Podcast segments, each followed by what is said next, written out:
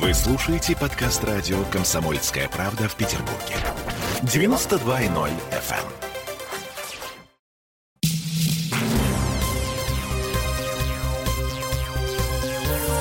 Темы дня.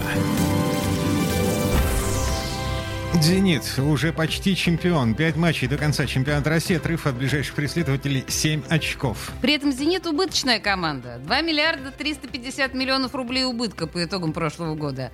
Это мы вернулись в петербургскую студию радио «Комсомольская правда». Я Олеся Крупанина. Чувствуете радость такую неподдельную ага. в голосе? Я Дмитрий Делинский. Мы тут считаем очки и деньги вместе с нашим спортивным обозревателем, ведущим программы «Без прокатов» Сергеем Скалом. Сереж, привет.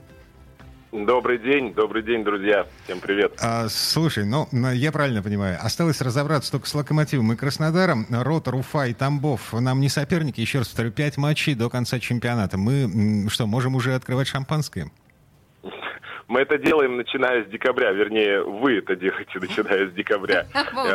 Практически. Так долго, так долго шампанское не открывают даже на Дальнем Востоке. Но если, если серьезно, то, в общем-то, после первого круга было все понятно, а с учетом того, что сейчас еще и конкуренты очки теряют, да, в частности, вот Спартак Локомотиву проиграл, и у «Зенита», в общем-то, календарь, конечно, такой прогулочный совершенно.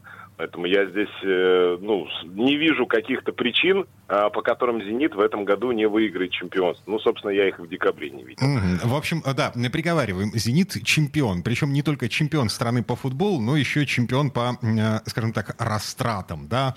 Значит, э, ну, по бюджету тоже команда чемпион. Да, Значит, большой да, э, портал РБ Бизнес со ссылкой на базу данных Федеральной налоговой службы службы э, сегодня пишет, что 9 миллиардов 300 миллионов рублей потратила наша команда на зарплаты футболистов. Только на зарплаты. При этом чистый убыток 2 миллиарда 350 миллионов.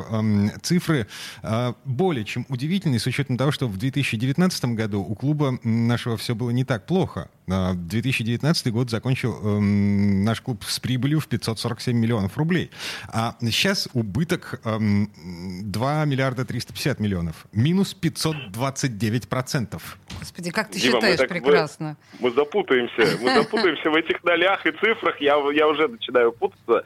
А, значит, что а, по этому поводу можно сказать? Во-первых, а в 2019 году завершилась э, распродажа большого количества аргентинцев и тому подобных э, дорогих футболистов, которых можно было продать и которых в команде там набиралось там на два состава. То есть это, это раз. Второе, открою вам страшную тайну.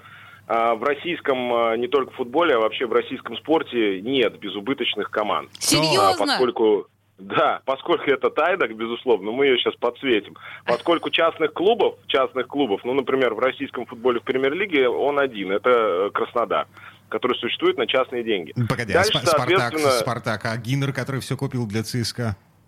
Ну, после того, как они построили стадион э, и ЦСКА, соответственно, там веб э, зашел довольно прилично, и ЦСКА...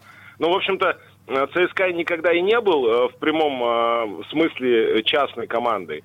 Инвестиционные деньги распределялись по-разному, но это не, условно говоря, там, не Боруссия, Дортмунд, да, где определенное количество болельщиков владеет определенным количеством акций, футболисты понимают, что они получают огромные деньги и большие зарплаты, но если они что-то делают не так, соответственно, кара наступает прямая. А у нас она всегда косвенная, потому что а, главный бенефициар российского футбола, ну и не только футбола, и хоккея тоже, это футболисты и тренеры. То есть надо это четко понимать, это не болельщики. Главные э, выгодополучатели это тренеры и а, игроки. И когда мы примем это за аксиому, а для меня это, ну, так, так и есть, соответственно, мы сразу же получаем и историю с деньгами. А и перестаем том, удивляться что... многомиллиардным расходам «Зенита» на футболистов и многомиллиардным убыткам, опять же.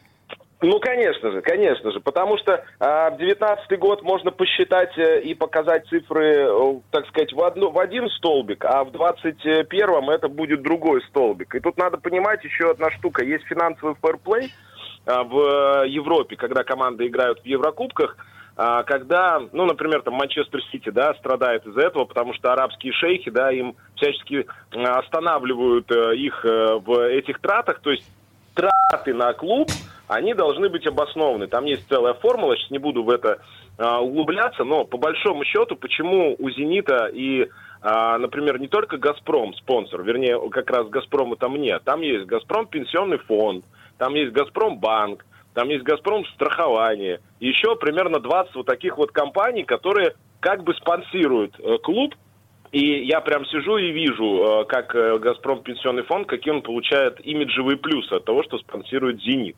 Вот, поэтому, э, когда мы говорим о убытках, это не 2, не 2 миллиарда. Это вот весь бюджет, который есть, это, по сути, один большой убыток в данном случае. Это при том, что «Зенит» очень круто работает со зрителями, круто работает арена, вполне себе здорово работает маркетинг – а, есть хороший заработок а, со стадиона, ну, в сравнении с другими клубами он, безусловно, хороший, и даже по, по европейским меркам он неплох. Но эти суммы – это капля в море, это даже не 10% от бюджета. Поэтому, э, когда мы говорим о вот этих, э, как вы сказали, убытках, да, а убытки, они на самом деле гораздо выше. А-а. Можно считать вот прям суммой бюджета. Слушай, Сереж, а, э... да, я, я тогда, ну, у меня возникает логичный вопрос, очень простой вопрос, э, дилетантский абсолютно. Нафига Он... это все? Да, у нас минута буквально. А зачем? А здесь я могу вас отправить к главному болельщику «Зенита» э, вот с этим вопросом, как говорится, туда. Пока э, в российском футболе и вообще в российском спорте существуют государственные деньги напрямую или через э, какие-то аффилированные структуры, ну вот всегда этот вопрос мы с вами задавать будем, и ответа на него никогда не получим, только нули считать будем. А, главного э, болельщика э, петербургского «Зенита» назовем шепотом, да? Да-да-да. Тихонечко. Да. Ладно, Сергей Скалов был у нас на связи, э, спортивный Спасибо, обозреватель. Сережа, это а, было круто. Кстати, в 8 Всего вечера, 8 вечера ждем да. тебя здесь, в студии. Э, будем Хорошо, говорить да, о спорте. Давай, пока.